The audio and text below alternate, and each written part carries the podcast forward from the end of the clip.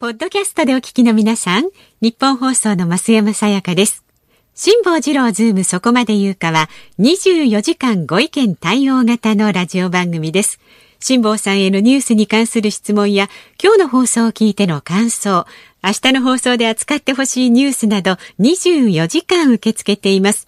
あなたが番組を聞いたタイミングでメールを送って、感想やご意見をツイッターでつぶやいてください。お待ちしています。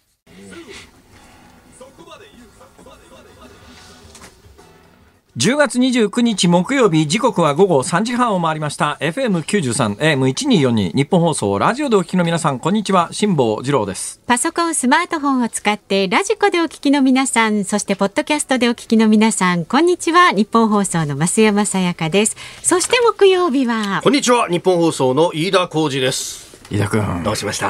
なんか噂を昨日聞いたんですよ。何の噂ですなんかか聞いたらですねろくな噂じゃないどうもですよ最近ねええ。あの二階さんが時々降りてきてるって話で。聞いた聞いいやいや降りてきてないです。解散降臨。自民党幹事長二階さん降臨。どうなんですかね。アメリカあたりはこのやっぱりこのあたりを警戒してるんですかねなんかいやいやだから菅政権をアメリカはどのぐらい信頼してるのかって話があるじゃないですか、そうするとどっかでやっぱりはい。安倍政権よりもちょっとまだあの警戒してるところがあるんじゃないのっていう噂がこういろいろなところにあってですね。どうもそれはやっぱり二階さんが非常に強い影響力を持っていて二階さんって割とあの中国との関係が深いということが大変有名なので、うん。そのあたりでアメリカに警戒感があるんじゃないのみたいな話をですね昨日某高級官僚と話をしていてですねそんな話になっちゃってですね。ただだいぶ酔っ払ってましたからどうせヨタ話だろうと思いながら聞いてましたけど その辺ご本人はどういう見解なんだろうな。二階さんいかがですか？来る者は拒まず去る者は追わず。似てね。似てね。いやこんな感じで。す似て ね。音声さんほらもうなんか呆然としてる引いちゃってますからね。どドン引きみたいな。びくりともしてないですから。こんなにこんなに引いたのは大体こんな感じあですよ。のなんだろう。ね。飯田君のモノマネ史上最悪に近いねそれ。また地味ですしね、これもすごく。そうだよね。確かにね振りが難しかったことは間違いないんだ、まあええつまりこの振りでうかつなこと言えないよなっていうまず警戒感が飯田君の中に芽生えたんだよね、普段の単に二階さんの振りだったら、ね、自分の得意なセリフでいけるんだけど今の振りで余計なことを言っちゃうとこれはやっぱりあの日本放送の局アナのノリを超えてしまうかもしれないという警戒感がですねものすごいこうものすごく計算しながら一言一言出してるっていう感じがねひしひし伝わってきましたけどそれじゃあフリーで二階さんどうぞ。解散はいつあっても常在戦場これに。喋ったことないって聞いてねえな。どっちおかしいな。ぁおかしいな。大体こんな感じですって感じでしょ低く。それならまだ私の吾妻善逸の方がまだ似てんじゃねえあれは意外とね、好評なんですよいやそれ別に似ね。せようと思って喋ってるわけじゃないんですけどね、タイプが似てる。今日は嬉しかったですよ。今日は入ってくるなりですね。あのこれから取材中継に行くところの、えーあの彼女がですね。名前をちゃんと言ってください。ご自分で。言いませんよ、私たちは。どうしてそう意地悪するわけ？どうして意地悪するわけ？ゆきちゃんね。あのねゆきちゃん斉藤由貴ちゃん。吉田ゆきちゃん。あえてあの外した順位いや斉藤とかいい斉藤とか田中とか吉田とかさ佐藤とかさ飯田とかね。鈴木とかほらさこれこれこれ飯田はでも飯田はそんなにあれじゃないか、あ名字的にね。どうなんですかね、飯田って日本の人人口の中で名字何番目ぐらい？どのぐらいなんだろう？あんま調べたことがないです比較的多いけねれども、佐藤鈴木田中ほどではないよね。そうですね。今だから日本の半分ぐらい敵に回しましたよ。いやいや別にバカにしてないですよ。量量のバカにしてないですよ。量が多いっていうだけで別に日本中の鈴木さんや田中さんに恨みはないです はい。特に思うこともないですし。はい大丈夫ですよ。この間調べてたんですよ、はあはあ。の日本の総理大臣の中で同性が何人ぐらいいるかっていうやつをこれなんで調べようと思ったかというと理由は単純で、あ菅総理になった時に、はい。字面が関総理ってこれも結構アナウンサーあちこちで言い間違ってるよね。えー なんか、ね。あの、乾総理って書いてあると、はい。なんか本能的に乾総理って言っちゃいそうな気がするんだ、あれ。で、うん。うん。こう、いっぺんこう頭の中で言葉をひっくり返して、ぐるっと回して、はい。乾じゃない、菅だってね。そう。乾というのは、あの、原発事故の時ちょちょ待った総理大臣だとか、ほら、いっぺんそういうふうに頭の中で一回転させないと、ちゃんと消化してねなんで一言喋るのにそうやって嫌なことを言うからいいだほらろう。でまた「菅」って言葉に出しちゃうと下につくのが官房長官っていうのがまた習い性なんですよ。そうなんですよ。まあ、まあ、7年も8年もやってると、どうしたってそうなるよね。そうなんですええで、過去何人ぐらいいるだろうかというと、意外といますね。意外といる。だから、関と菅で、えええ初めてぐらいだったら、結構これはニュースだなと思って、それでなんか一文をものにしようかと思って調べ始めたんですけど、ど 結構いるわと思って。まあ、例えばほら、鈴木善光と鈴木貫太郎とかですね。あーそうですね。はい。田中角角栄、田中義一。ええあ、でもそのぐらいかな。のぐらいだろうと思いますねまあ福田さんの場合は親子だから同じ名字だよねっていうのもあります福田さんと親子でやりましたね。そう武雄さんとやりました、やりました安尾さ。んと。ああええだからね、ええ菅と菅が初めてだったら、これ面白いなと思って、なんか書こうかなと思って調べたら、なんだ、意外と結構いるじゃんと思って、やっぱり日本の、でも日本の名字って、韓国あたりの名字に比べると、バリエーションが圧倒的に多いんですけどね。韓国って、あの名字のバリエーションがものすごい少ないらしいね。でなおかつ同じ姓だとはい。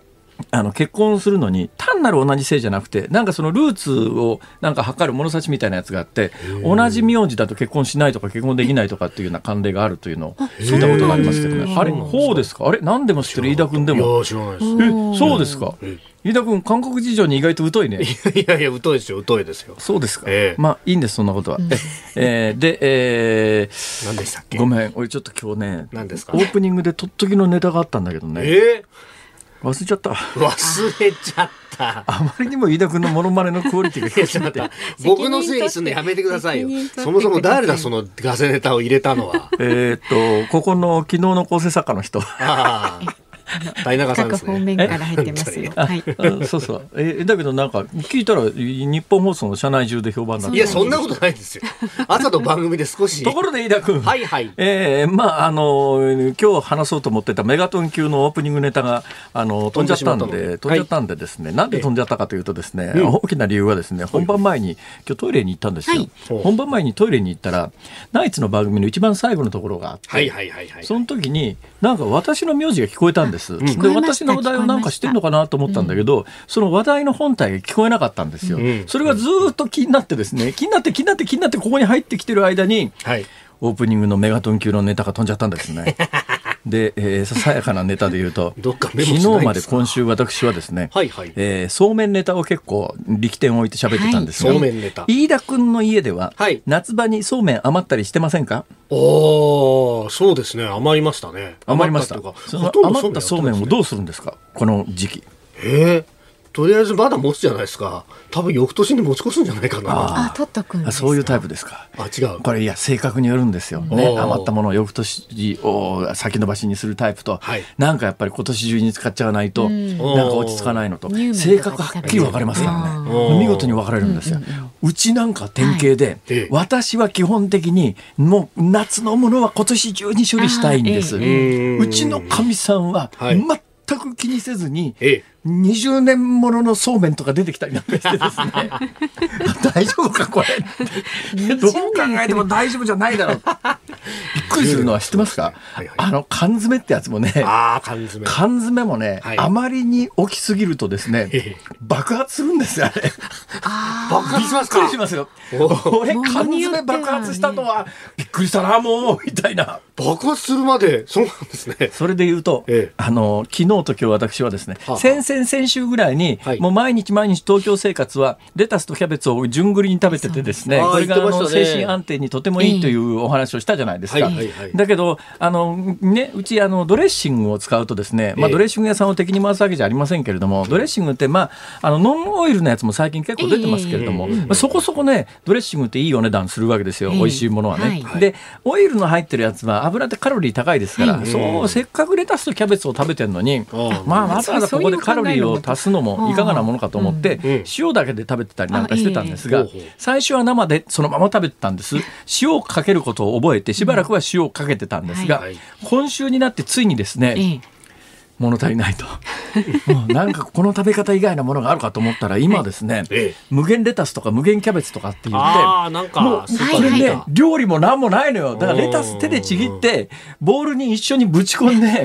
上から粉のソース振りかけるだけっていう、極端にイージーな食い物があってですね、はい。これを昨日と今日2日食べたんですが、はい。昨日レタス食べたんです。今日キャベツを食べたんです、でふっと思った時にこれどう考えたってタンパク質が足りないと、うん。ね。栄養偏ってると。で野菜はキャベツとレタスで取れると。であの糖分というかえエネルギー源はうん。麺が入ってますからこれでなんとかなるだろうと。だけど圧倒的にタンパク質が足んないよなと思ったんで、くるくるっと見渡したら、はい。あのツナ缶があったんですツナ缶が、ね、ツナ缶を。で、はい。ツナ缶こうペチってやってん。かけて今日食べて、それをツイッターにあの辛抱の旅 N 何回も言ってますけど私あの2年前に YouTuber になろうという、えまあ、本当になろうと思ったわけじゃないですけれども一応 YouTuber 宣言をして「はい。辛抱の旅」という YouTube チャンネルを作り「辛抱の旅 N」というそれの宣伝用のツイッターアカウントをこの隣に座ってる鍋ちゃんが作り、はい。ね、で時々投稿をしで最初に鍋ちゃんが私になりすましてずっと投稿してたんだけど、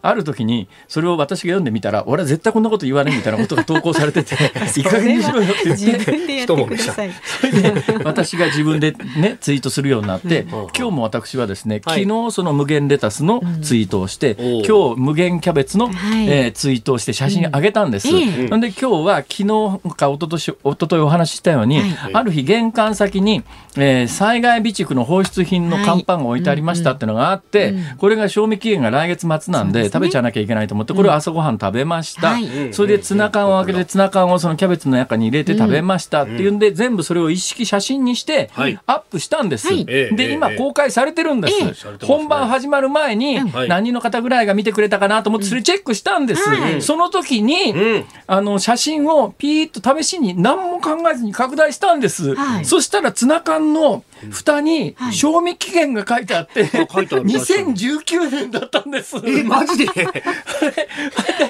今気がついてですね、えー。本番始まる前にすごい実は動揺してるんです私。まあ多分。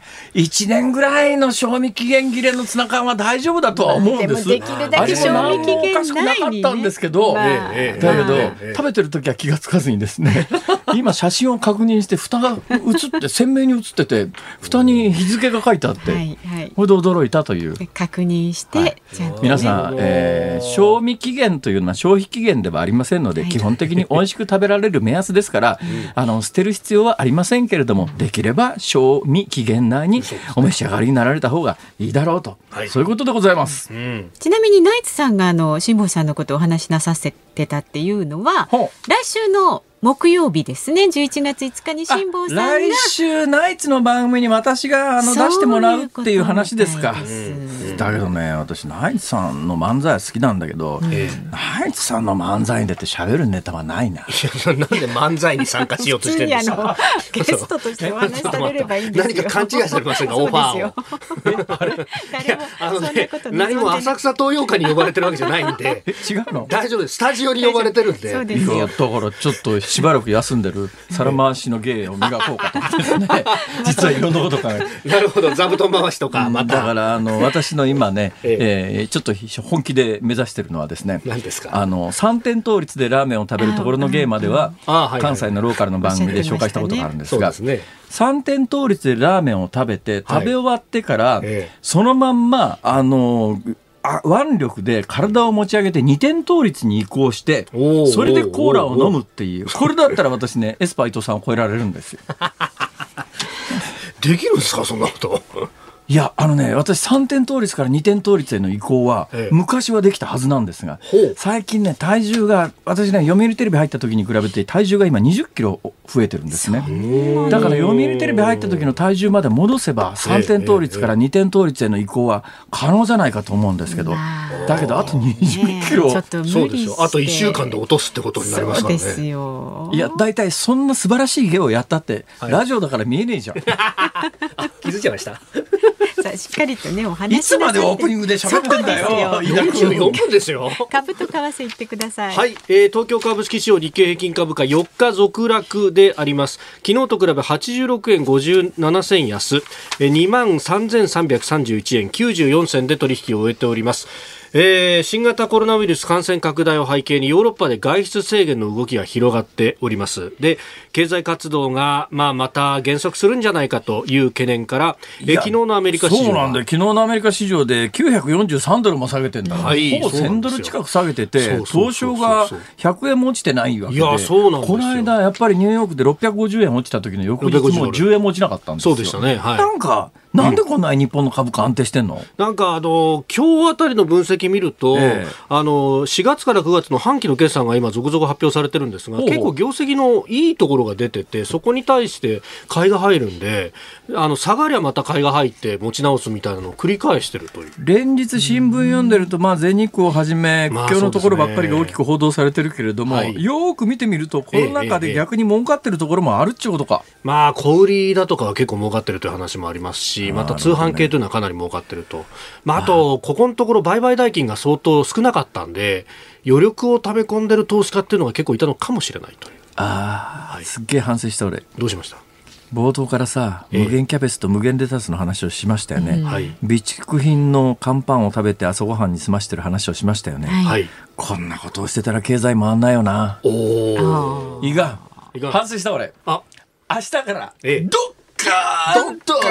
大阪で使って東京へ戻ってくるぞ。ちょっと待ってそれ前倒しで僕らにこうちょっと還元。ちょっと今日は忙しいから無理 GoTo イーター GoTo マスヤもお願いしますよ、えっと今日のメニューをご紹介。ちょっと待ってください。まだ為替言ってますね、え為替1ドル104円35銭付近昨日と比べ10銭ほどの円安ドル高となっております。はい。辛坊治郎ズームそこまで言うか。この後3時台のニュース解説コーナーズームオンでは GoTo トラベル政府与党が期間延長へというニュースで4時台は新聞を隅から隅まで読み込むことでおなじみの辛坊さんが気になった放っておけないとっておきのニュースを縦横無尽にトークいたします5時台はいよいよ日曜日に迫りました大阪都構想の賛否を問う住民投票にズームします番組ではラジオの前のあなたからのご意見もお待ちしています。メールは zoom zoom アットマーク 1242.com ツイッターハッシュタグ漢字で辛坊治郎カタカナでズーム。ハッシュタグ辛坊治郎ズームでつぶやいてください。お待ちしています。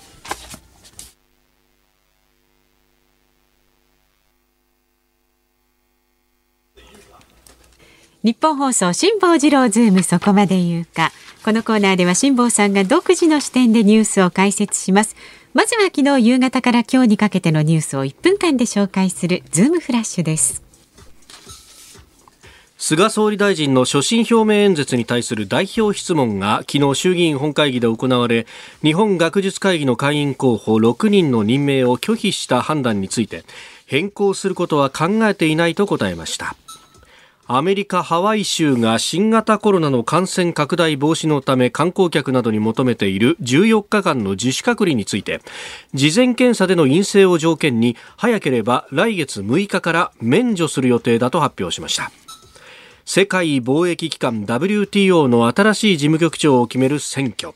ナイジェリアの候補が多数の支持を確保したもののアメリカが支持しなかったため合意には至らず協議は継続となりました。中国の専門家団体が2035年をめどに全ての新車を電気自動車やハイブリッド車などにする方針を明らかにしました。中国は世界最大の自動車市場で各社の戦略にも影響を与えそうです。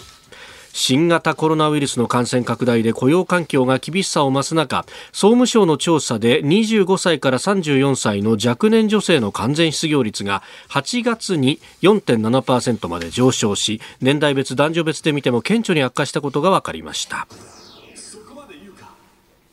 えー、いろいろニュースはありましたけれども、はい、中国では何ですか？あと15年で、えー普通のガソリン自動車や、えー、ディーゼル、ディーゼル車は発売できなくなるということですね。新車は世界の流れなんでしょうね。あと15年か。まあ、中国はそう言ってますけど、はいえー、中国だけじゃなくてあと15年も経ったら世界中はそうなるんだろうなと。もうガソリン車とかディーゼル車乗れる乗れるっていうかまあ乗れるのを推奨してるわけじゃありませんが私ディーゼル車なんであれですけど、えーまあ、そういう時代なんでしょうね。その一つ前二つ前のアメリカ・ハワイ州が、観光客などに求めている14日間の自主隔離について事前検査どうやらですね東京大阪あたりの特定の検査所みたいなものを指定してそこでの検査で陰性だということになったらえー、隔離なし、つまり普通に観光できるというのを早ければ来月6日から免除する予定だと発表したところでやな。はいはい。アメリカ、ハワイ行って日本に帰ってきたら日本で14日間隔離されるんだろ？うん、今のところはそういう。あいけねえじゃん、これ。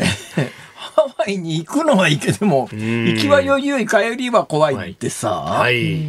もしかすると、これに合わせて日本の入国を受け入れるかというと、ええ。日本の役人がね、結構大変なんですよ。これがね、昨日もいろいろ話を聞いてたら、いかにこのコロナの問題で厚生労働省があらゆる局面で、はいえー抵抗するかとか、アビガンの認可とかですね、ええそんな話を山ほど聞かされて大変だな、この国はと。うん。大変だな、この国はともいう話で言うと、その一つ前の、はい。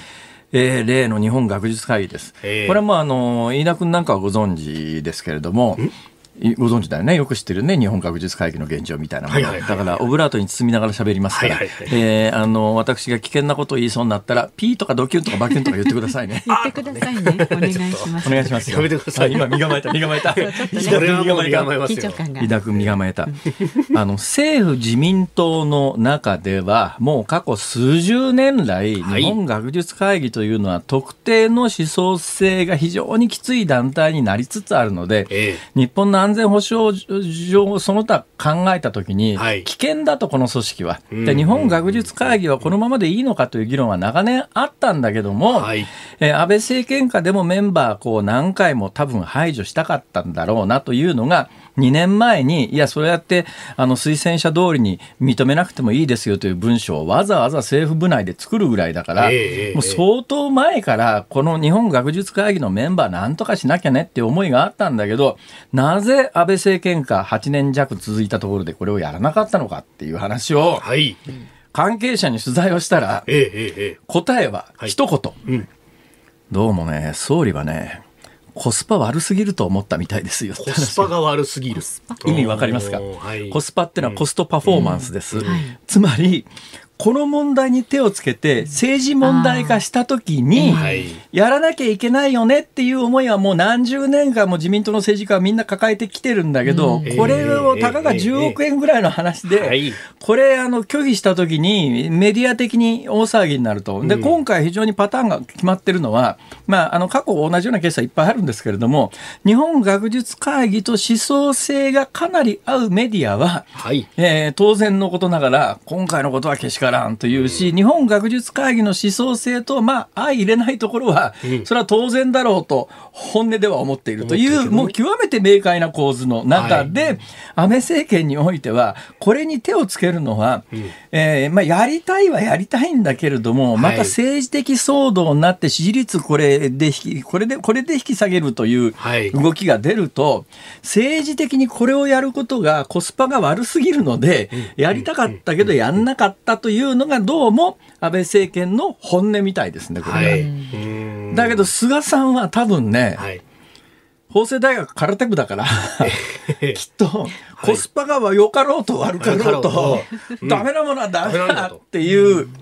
きっとそういう構図なんで、昨日、今日の、えーね代表質問の答弁を聞いていても、もう全く撤回する気？ゼロってう感じん。もう革新的にやってるよねっていう。えーだからコスパが良かろうとどうしようと関係ねえっちゅう、そのあたりがね、はい。まあ、菅さんっぽいなっていうところではありますね。さあ、今日のニュースいきましょいきますか。では、こちらです。GoTo トラベル政府与党が期間延長へ。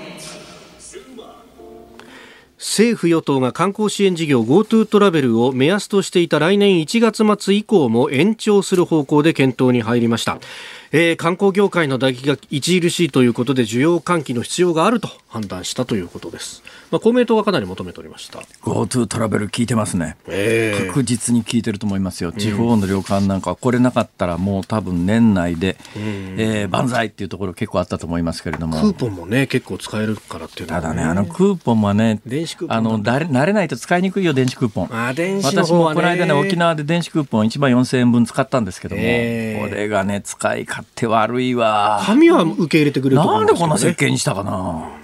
はい、ズームオンこの後4時台にもお送りします。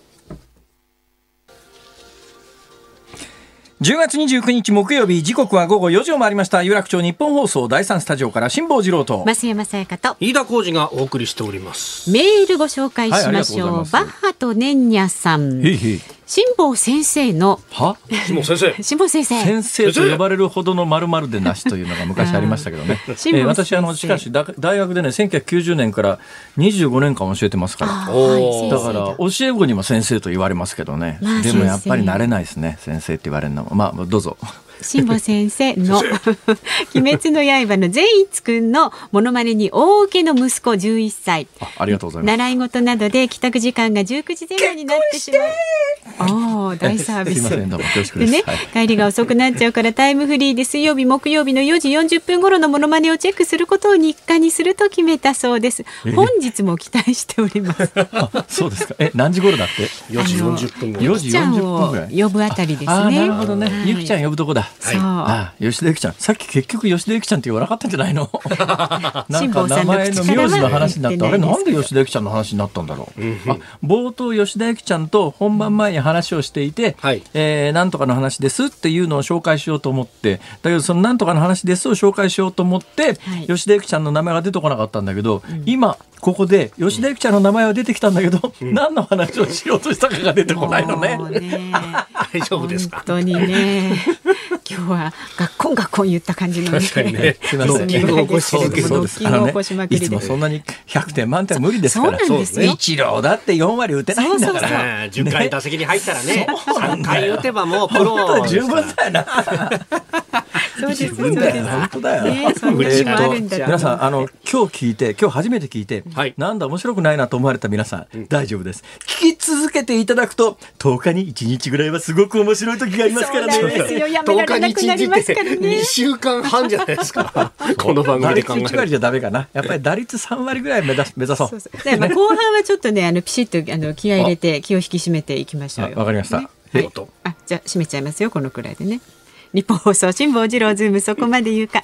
この後は辛坊さんがしっかりと独自の視点でニュースを解説するズームオンです日本放送辛坊治郎ズームそこまで言うか。えー気になってる方に申し訳ないので、申し上げておきます。あの、はいはい。冒頭ですね、ゆき吉田ゆきちゃんの話題を出そうと思って、話が中途半端になって、途中から名字の話になってね、ね。鈴木だとか田中だとか佐藤だとか、で、ね。歴代内閣の、うんえー総理大臣の名前がどのぐらい重複してるかとかってええそっちの方にダーッと話が流れていっちゃったんで、もともと何が言いたかったかというと、本番始まる前にし吉田ゆきちゃんが、はい。これから中継に行ってきますっていう挨拶をしにここにいらっしゃった時に、彼女は、えー冒頭いきなり、見ました昨日、15話まで、あの、鬼滅の刃のアニメって、えー第一シリーズしかまだ放送されてないん。ですが、テレビで。で、その第一シリーズって26話なん。ですね。26話のうちの吉田ゆきちゃん。は昨日15話まで見たそうです。で昨日私吉田ゆきちゃん。に向かって、えー結婚してみたいなことを言ったん。ですが、あれあの何にも状況が分かってないとこのエロ親父何を言ってん。だなん。だこれは大体そもそもこのエロ親父は最大者だろうと、ね、いくら冗談でも結婚しては不謹慎だろうと。思われた方大変多いと思いますがそうじゃないんです。これはあの「えー鬼滅の刃」というアニメの中で、えー登場人物の吾妻善逸君というですね、はい。あのこれがあの嵐じゃなく雷の呼吸の使い手なんです、この雷の呼吸の使い手あれなんとかの呼吸って言ってですね、ええ。いろんな方があるわけです。はい。はい。ね、はい。あの水の呼吸、水の呼吸ねなんとか、私は基本的に深呼吸の使い手ですから。何ドヤ顔してんすか寝ちゃうよ、本当に。そのドヤ顔本当に深呼吸。ラジオ体操の肩1みたいな。大きく息を吸って、ほら。皆さんが呆れてるのにちょっと気あ、づいそうた方が。そろそろ早いけっていやいや、そうじゃなくてえ、それの話をしてるんで、その中にそうですね、吾妻、吾妻善逸君がですね、一番最初に主人公と出会った時に、畑の真ん中で出会った時に、村娘に結婚してって言ってるところから登場してくるわけで、で、そこのパロディーですから、あの、私が別に本本気で気で言ったわけ、本気で吉田由紀ちゃんに結婚してって言って、言ってるわけじゃありませんので。ただにね気持ち悪い人になっちゃうからねぜひあの気持ち悪い言うな。気持ち悪い言うな。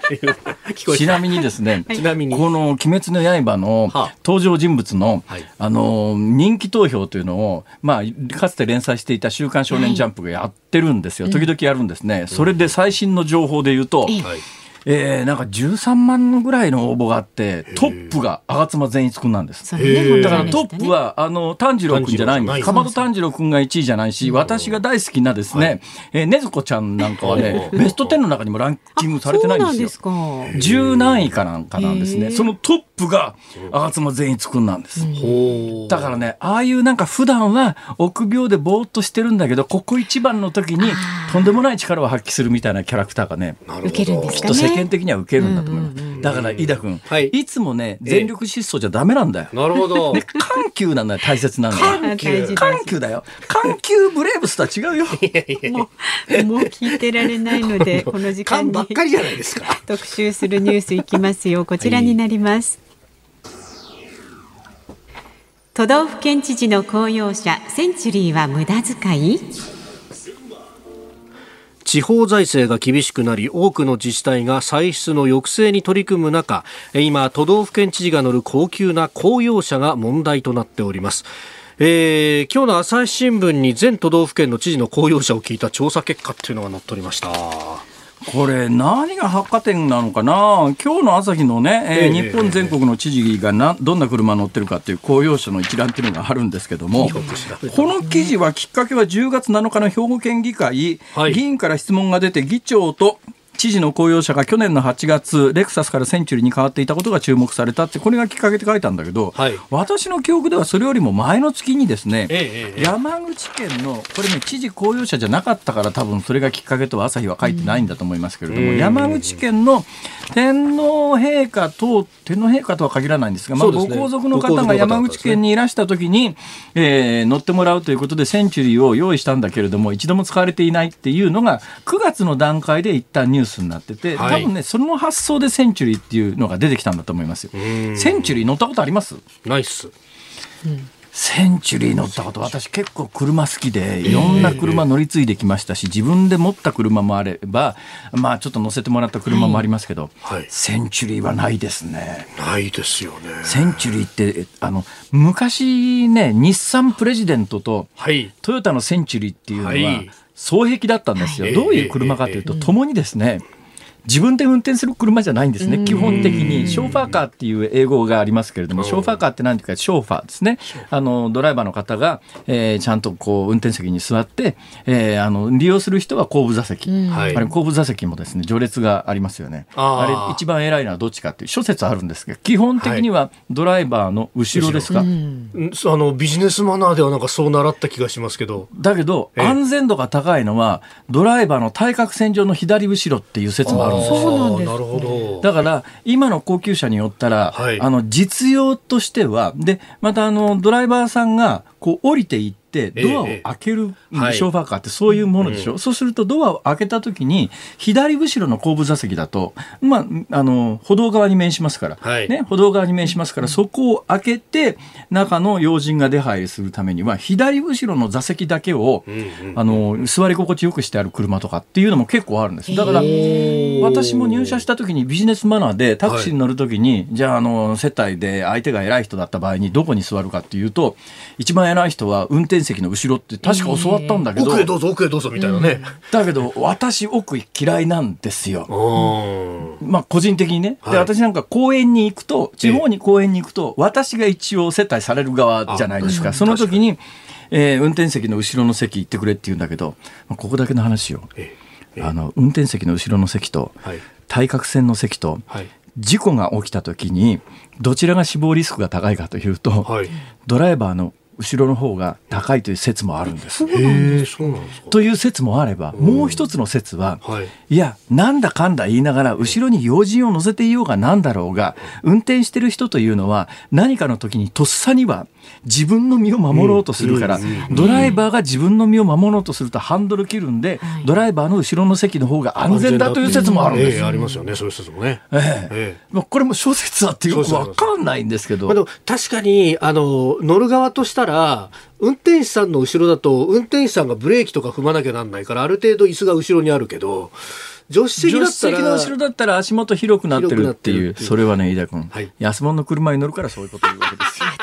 そうかあのね、センチュリーとかね、ええプレジデントという車は、そもそも花から論として、花からねドライバーが後ろに座席を下げたぐらいじゃ、足元狭くなんねえんだよ。そりゃ俺はトヨタだったらコロナぐらいしか乗れねえやい。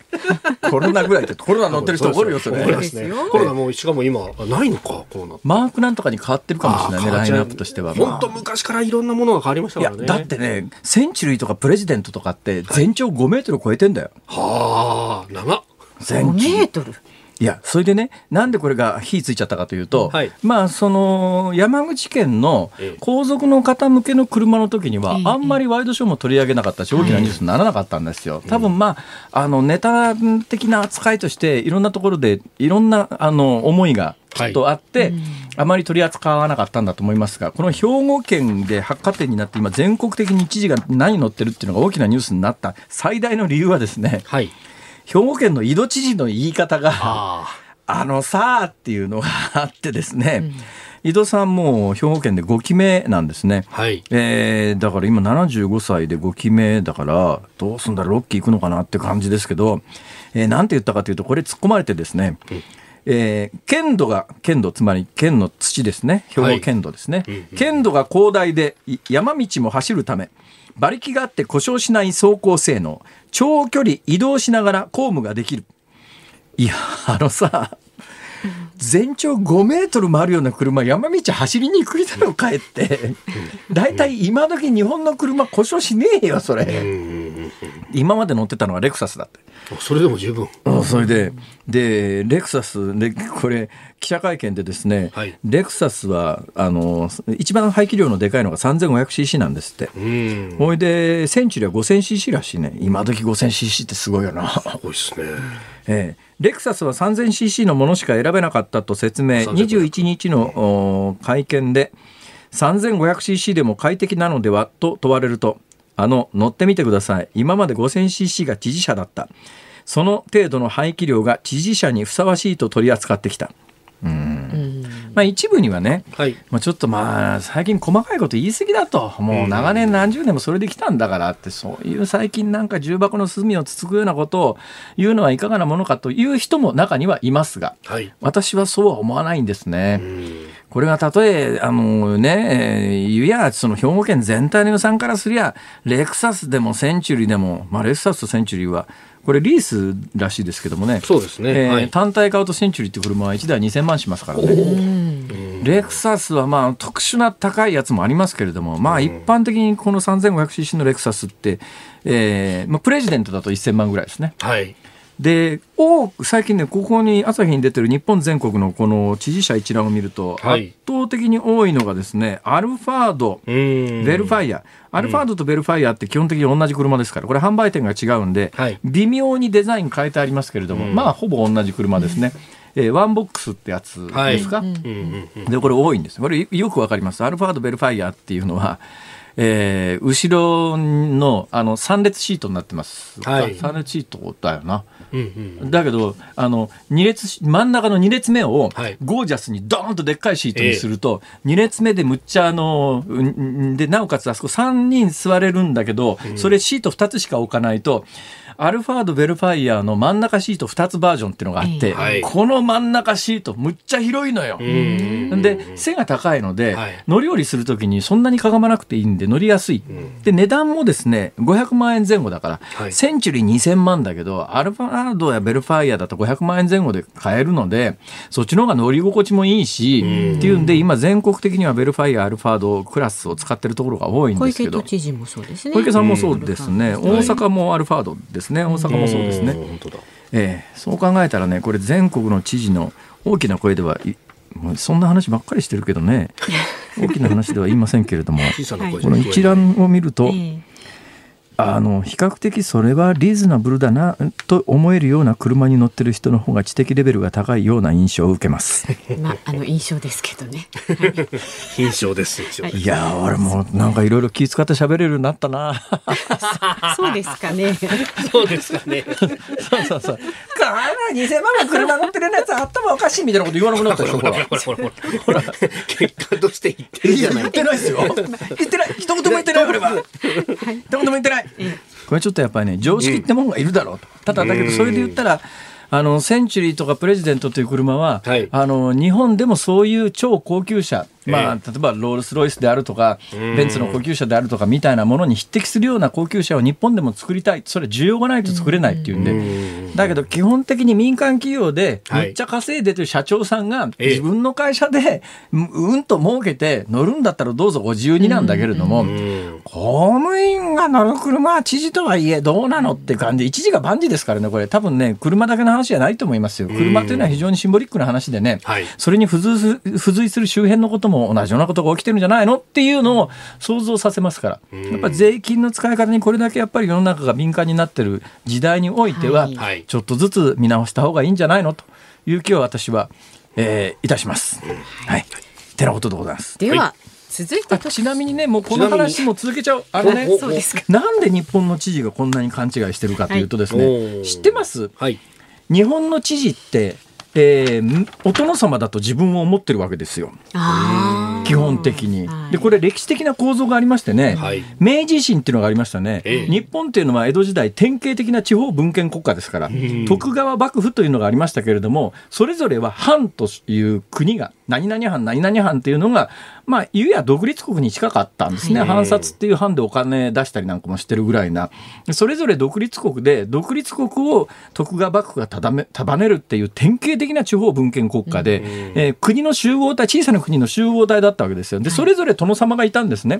で、明治維新というやつは、何が画期的かというと、それまで地方分権国家だった日本を強力な中央集権国家にした。これ地方分権のまんまで、えー、政治権力もそうだし、軍事力もバラバラだと、欧米列強列強が全世界をこう植民地化しているときに対抗できないと。はい、で、明治政府は強力な中英中央集権国家を作り、はいえー、廃藩置県で藩をだから藩に権限が殿様みたいなことがあるといけないっちゅうんで藩を全部やめて、うん、で殿様の代わりに高級官僚を知事として送り込んだの全国に、はい、だから当時のっていうか今でも福井県なんかそうだと思いますけれども、うん、県庁が江戸時代のお城の敷地内にあるんです。城内にあるんで、えー、まさに殿様が知事にとって変わったんですよ。でこれはあの住民に選挙権なんかありません。第二次大戦が終わるまで知事というのは、はい。中央政府、明治政府が高級官僚のまあキャリアパスですね、高級官僚でずっと出世していって、もうそろそろ定年退職でもう頂点を極めようかというところのキャリアパスの中で知事というのが一つあって、知事に送り込むと。で、送り込まれた知事としては、俺は元殿様の代わりだという意識がありますよ、ね。で、戦後、第二次大戦が終わった後、まあ、民主化のためにということで、地方の知事は、選挙で選ばれるようになりました。だから知事ってもともと選挙で選ばれてたわけではなくて、うん、戦後選挙で選ばれるようになったんだけども、うん、じゃあ、あの、一般の人たちが立候補してみんな知事になれるかというと、現実にはいろんな政治的バックがないと知事には当選できないと、うん、今、日本47都道府県のうち、はい、この間調べたんですけれども、はい、61%が中央官僚の高級官僚出身者です。6割ですよ、6割。だから47都道府県のうちの6割だから20、30弱か、はい、そのぐらいの、えー、東京とは違いますね、今ね。そうですね。大都市は結構違うんですね。まあまあ、北海道はもともとあの東京都の職員だ、ね、からまあ一応官僚の位置づけなのかな、うん、カウントされるかもしれないですね。まあ、あとなると、まあ、道府県という言い方し,、しましょうか。道府県は、あのー、61%の、えー、47都道府県のうちの61%の知事は、中央官僚の出身者なんです。だから天下りじゃなくて、一応選挙では選ばれてますけれども、はい、意識としては、やっぱ殿様なんです。でね、中央官僚が行くと何が問題かというと、今中央官僚のね、待遇はすごく悪くなってます。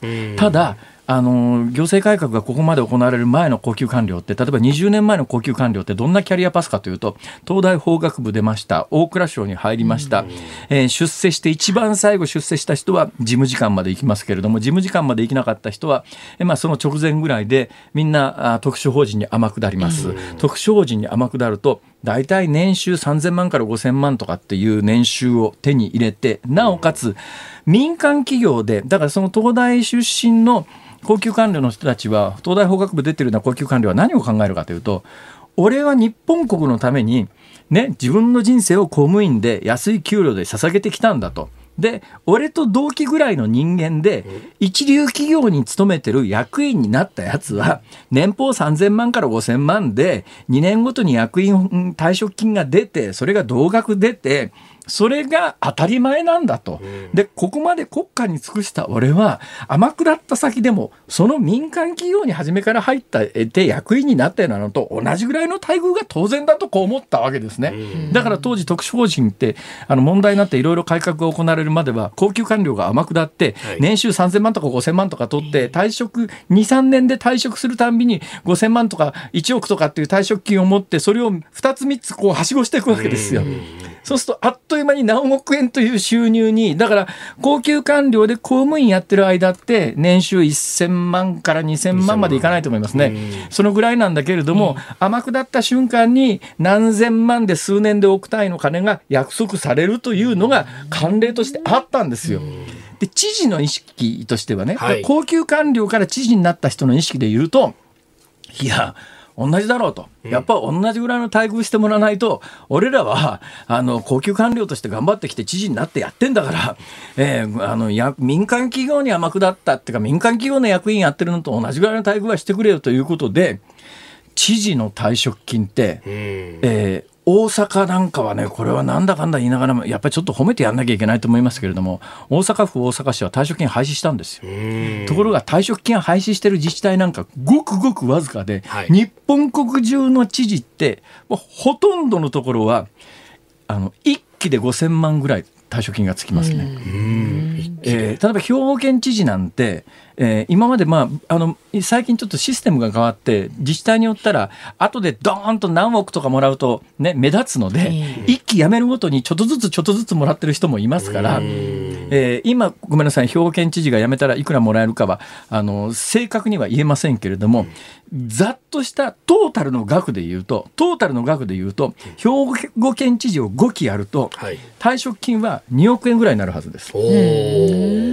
だけど公務員で知事で選挙で選ばれたっちゅうたってほぼ同じ額の年俸を前、ね、年俸トータルの年俸を、えー、受け取っていてトータルの年俸っていうのはつまり2億の退職金もらう人その在任期間中のトータルの収入を合わせると2億ぐらいになるわけです。ね、在任中に勤務でちゃんと給料はもらっているんだけど辞める時に何千万とか億単位の金を持っていくことが正当なのかと。これね、今から20年ぐらい前に一時期ちょっと盛り上がったことがあったんだけど、はい、その後ほとんど改革が行われないまんま大阪みたいにゼロになったところもありますけども、それ以外のところはもう話が収束したら、もうみんな忘れたことにして、いまだにその状況が続いてる、うん、飯田君、いいのかこんな日本で？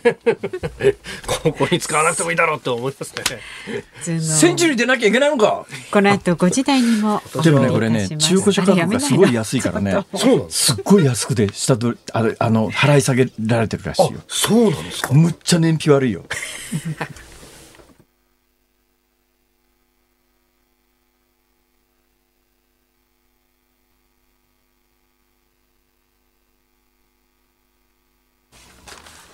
この時間は政治経済芸能スポーツまで今日発売の夕刊富士の中から気になる記事の触りをご紹介するんですが、はいはい、辛坊さん、千葉県のねミリチ、えー、いちかさんって方からねメールをいただいておりまして。辛坊さんがほら夕刊富士のイメージガールのね先行オーディションについて語ったじゃないですか、夕刊富士見ながら。はじめまして、私、現在、夕刊富士イメージガール先行オーディションに参加しております、ミリイチカと申します。ちょっとまた昨日の放送を聞いた知人からラジオで、あの21歳の子。そうですそうです。21歳の子。あここの3日間で放送した中で一番若い子。で辛坊さんが言ったことを知人が彼女に教えてくれたみたいで、ええ、本当に私の掲載記事を紹介してくださっていてとっても嬉しく思いました。辛坊さんからいただいたお言葉が本当にありがたく光栄で残りの期間も私らしく頑張ろうと改めて自信を持つことができましたと。もうねミリーチカさんに決まりグランプリ ちょっと待った。もうミリーチカさん みんなで押そう。ほいで1位になったらこのスタジオに来てもらおう。やっぱり。で、ね、今その夕刊富士の昨日載ってたこの写真で来てもらおう。いやこれは露出度が高いので無理ですよ。でもね、お仕事でご一緒できる機会を得られるように精進してまいりますマジですか？おっしゃってるんです。もう、もう、もう、もう、と、と、と、と、と、とにかく。みんなで真っ赤ですよ ちょっと。ありがとうございます。H カップですいいよ、えー、素敵な人ですよね。はい、で今二代目ミスゆミス夕刊富士子の選考オーディションが行われております、はい、今12人による決勝ラウンド実施中です。私の一押しはミリいちかちゃん、はい、はい、予選3位だそうですミリミリミリミリミリいちか、さてさて今日の夕刊富士ですが今日の夕刊富士ね、はいまあ、まあ一面なんかは韓国窮地菅首相外務省の局員を韓国に派遣して最後通告みたいなね、ね、要するにいわゆるその、えー、いわゆる一つの元徴用工をなんとかしないと日中間の首脳会談なんか首相は行かないぞみたいなことを言いに行ったんじゃないのって話で3面に詳しく出てますが、私ね、すごい今日の夕刊富士の中で一番注目したのはですね、はい、4面に島村秀樹さんっていう、まあ、あの火山東大地震火山研究所のなんか偉い人いるじゃないですか、はいはいはい、あの人が連載書いてるんですが、ええ、地球上で過去に一番深く掘られた穴っていうのが何メートルかという この話が出てくるんですが皆さん何メートルぐらいまで自分で掘ったことあります？穴ですか？はい。自分でなん1メートルがないね。そうですね。だから私が何かで殺人事件に関わるようなことになってはい、まあ何かその発見されないようにご遺体を遺棄しようと思ったらやっぱり2メーターぐらいは必死になって掘るかもしれませんけどもそんなに深く掘れるもんじゃないでしょう。自分の背よりも深く掘りたくないっていうか怖いですよ。あのですね、はい、えー、ロシアの北西部にあるコラ半島ムルマンスク市の近くで20年間、うんあの掘り続けているらしい。掘り続けたらしい。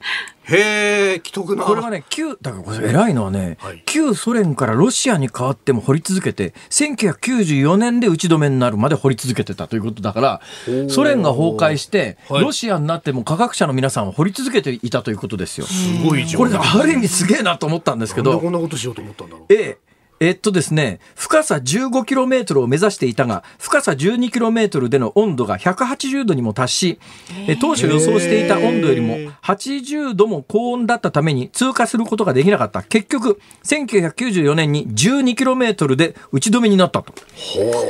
これはロシア、旧ソ連の国内だけで3000人もの科学者が関与した大掛かりなものだったと。掘削の結果は今までの地球物理学の常識をいくつも覆したということで、どう覆したかはこれ、夕刊富士読んでいただいた方がいいんですけど、はい、いや、12キロ縦に掘るってすげえよな。すごい知的好奇心なんですね。掘ったらど何が出てくるんだろうみたいな。あのね、こうなるだろうと予言されてたことがあって、実際掘ってみたら全く違ったらしいです。はあ、はい。気になる方は夕刊話題も出ています。そこまでズームでした。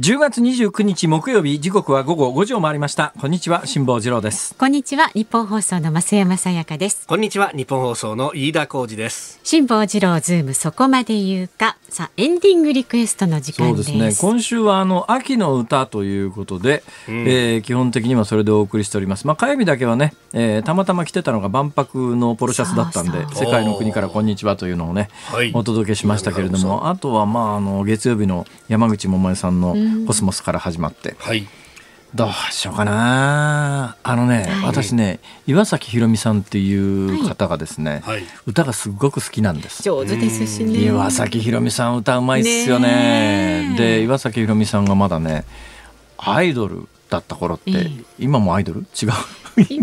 今もアイドルのくくりではない。アイドルのくくりではない、うん、いや岩崎宏美さんは歌のすごくうまいアイドルっていう多分デビューの時には位置づけだったと思いますけど、あのね「思春期」っていうね「秋を思う木」っていう名曲があるんですが、これどうですか？いいです、ね、お願いします。はい、岩崎宏美さん、思春期。お願いします。はい、さあ、ラジオの前のあなたからのね、ご意見、はいまだまだえー、いろんな反応がありますけど、うん、やっぱりさっき中継の時にですね、はえー、吉田由紀ちゃんの名前を間違えたっていうのはですね、はい、やっぱりいろんな人から「こら!」とか「次郎!」とか、お座り!」とか「お座り」って。犬列車じゃないんだから。何がお座りだよ。浮気おい次郎とかですねもう紛糾してます。あありがとうございます。えこれをこれを述べ GoTo 謝罪っていう GoTo 謝罪ますね。ミリアちゃんにぜひあの清き一票 あのね、いうことでございます。そうですね、実際にちょっとお会いしてみたいなと。だって昨日の写真すごかったっすよ。昨日の夕刊富士。スタイルも良くてね、こう露出度も結構あってね、いやいやスタイルがいいかどうか全身見てませんからわかりませんけれども、なんかあえてそう言ったんですよ、辛坊さんがいやらしいこと言いそうだから。あ、そうですことないよ。そうですよ。こっちは気遣ったのにと。どうぞ先進んでください。あなたからのご意見もお待ちしています。メールはズームアットマーク一二四二ドットコム。ツイッターはハッシュタグ辛坊治郎ズームでつぶやいてください。お待ちしています。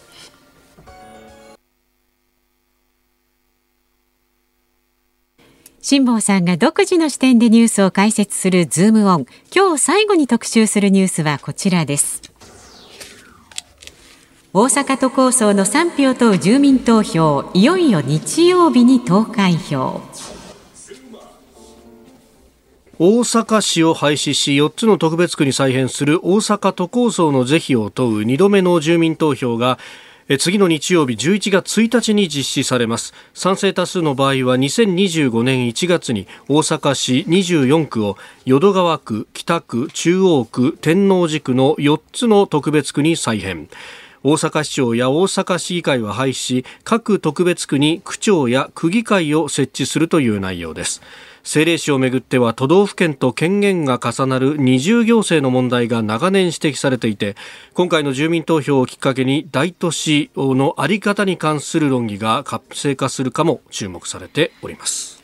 うん関東の皆さんがさこれにどのぐらい興味があるのかなと。私はねこの問題は関西にいてかなり深く関わってますから喋、はい、ろうと思ったらいくらでも喋れるんですが関東の方の認識としては、うんどうですか飯田君？うん私あの神奈川の出身なんで例えば横浜とか川崎とか相模原っていうのは同じようなこの政令市というやつなので。それがね大きく大阪違うんですよ、はい、背景が違うのは。まあ、当然のことながら政令指定都市というものを作ったもんだから、はい、えー、それをこう包含している都道府県との権限の問題っていうのは、もう政令指定都市のあるところはどこでもありますよね。えー、だけどね、大阪が得意、特殊なのは何が違うかというと、はい、圧倒的に大阪府って小さいんです。だから、神奈川県における横浜市とか、はい、北海道における札幌市とか、福岡県における福岡市とかっていうのと、大阪府における大阪市っていうのが、位置づけが全然違うのは、大阪府って47都道府県のうち、はい、ちょっと前まで一番面積小さかったんですよ。変な言い方ですけども、はい、ところが今ね確か46番目になってるはずです。へえ、そうなんです何が起きたと思います？どうしたんですか？埋め立てで面積が増えたんです。あ、そういうこと。なるほど、はい、日本で一番面積の少ない自治体だったんですけども、県だあ府だったんですけど、47都道府県の中で、はい、埋め立てちょっと増えて、おなるほど。どこと逆転したのかな？香川県かなんかかですね。香川県と逆転したんですよ。香川県の人気分悪いでしょうね。いやまあ、ね、ちょっとうちも埋め立てして面積増やそうとか。それで大阪府というのが大変小さいもんだから、はい、大阪市というのがその真ん中にドンとあって、はい、で、えー、海に面してっていうか大阪湾に面してるわけで、そうすると大阪湾の開発しましょうっていう時に、はい、神奈川県だったら、ええ、神奈川県が管轄他にいっぱいあるわけだよ。いやこれがね東京湾をやっぱりやろうとすると神奈川県あ神奈横浜市と川崎市があるんで出口は横須賀市しかなかったりするんですよ。なるほど。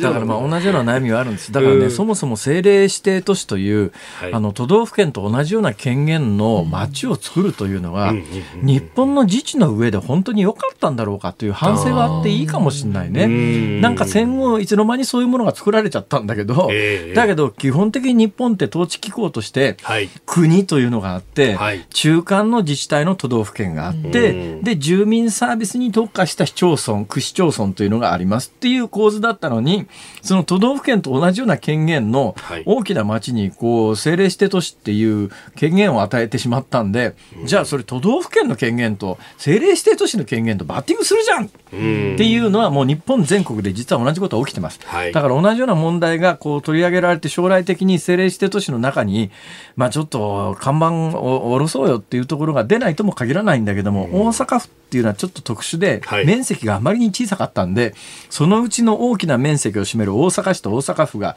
もう過去数十年権限の取り合いで、うん、府と市が合わさると不幸せというスローガンはもう昔本当に当たり前のように行われていて大阪市なんて、うんはいあのもう大体の大阪市民も忘れてるかもしれませんけど20年ぐらい前に大騒動が勃発してですね。ほうほう。要するにまず市の職員が同規模の自治体に比べて圧倒的に市の職員の数が多いと。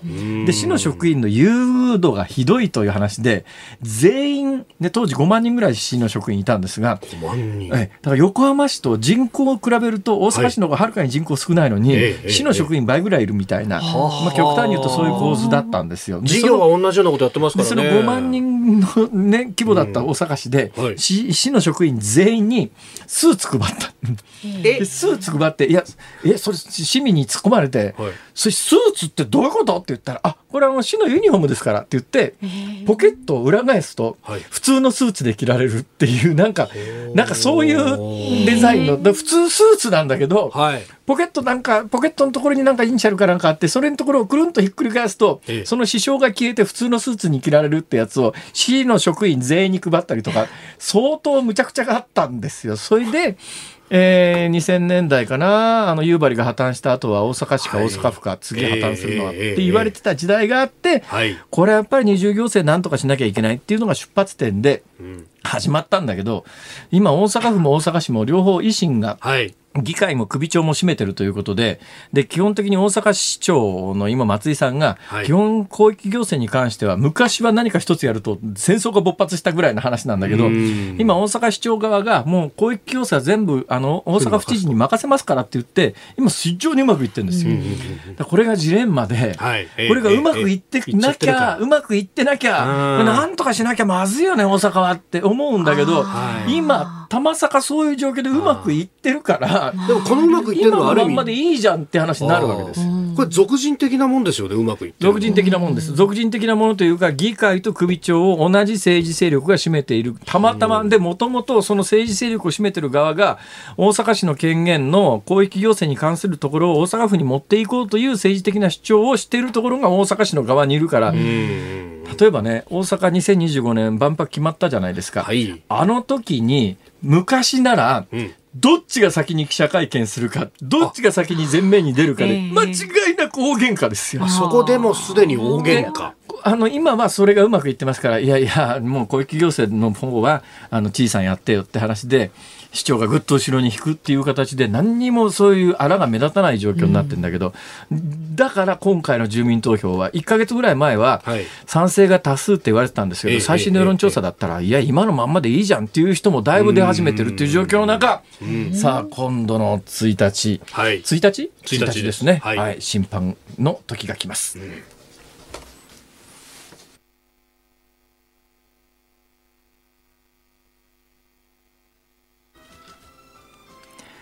お送りしているのは岩崎宏美で思春期秋を思う木ですね、えー、18歳の心情を歌った曲ですね歌詞を聞いてみるとね。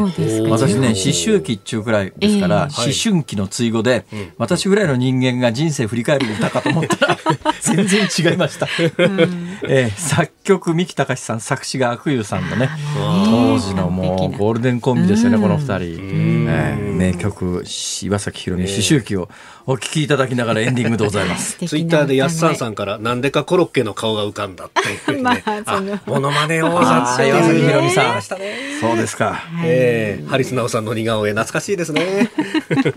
失礼しました。お聞きの日本放送この後は健康あるあるワンダホそして5時30分から日本放送ショーアップナイター今日は横浜スタジアムから DNA 対巨人戦、えー、優勝へのマジック2位としている巨人ですので、はい、今日もしかしたら優勝を決めるるかもしれないということですよね。まあ、あの2位の中日の結果次第というところで、でね、中日の相手は阪神。おそういうことですね。解説は。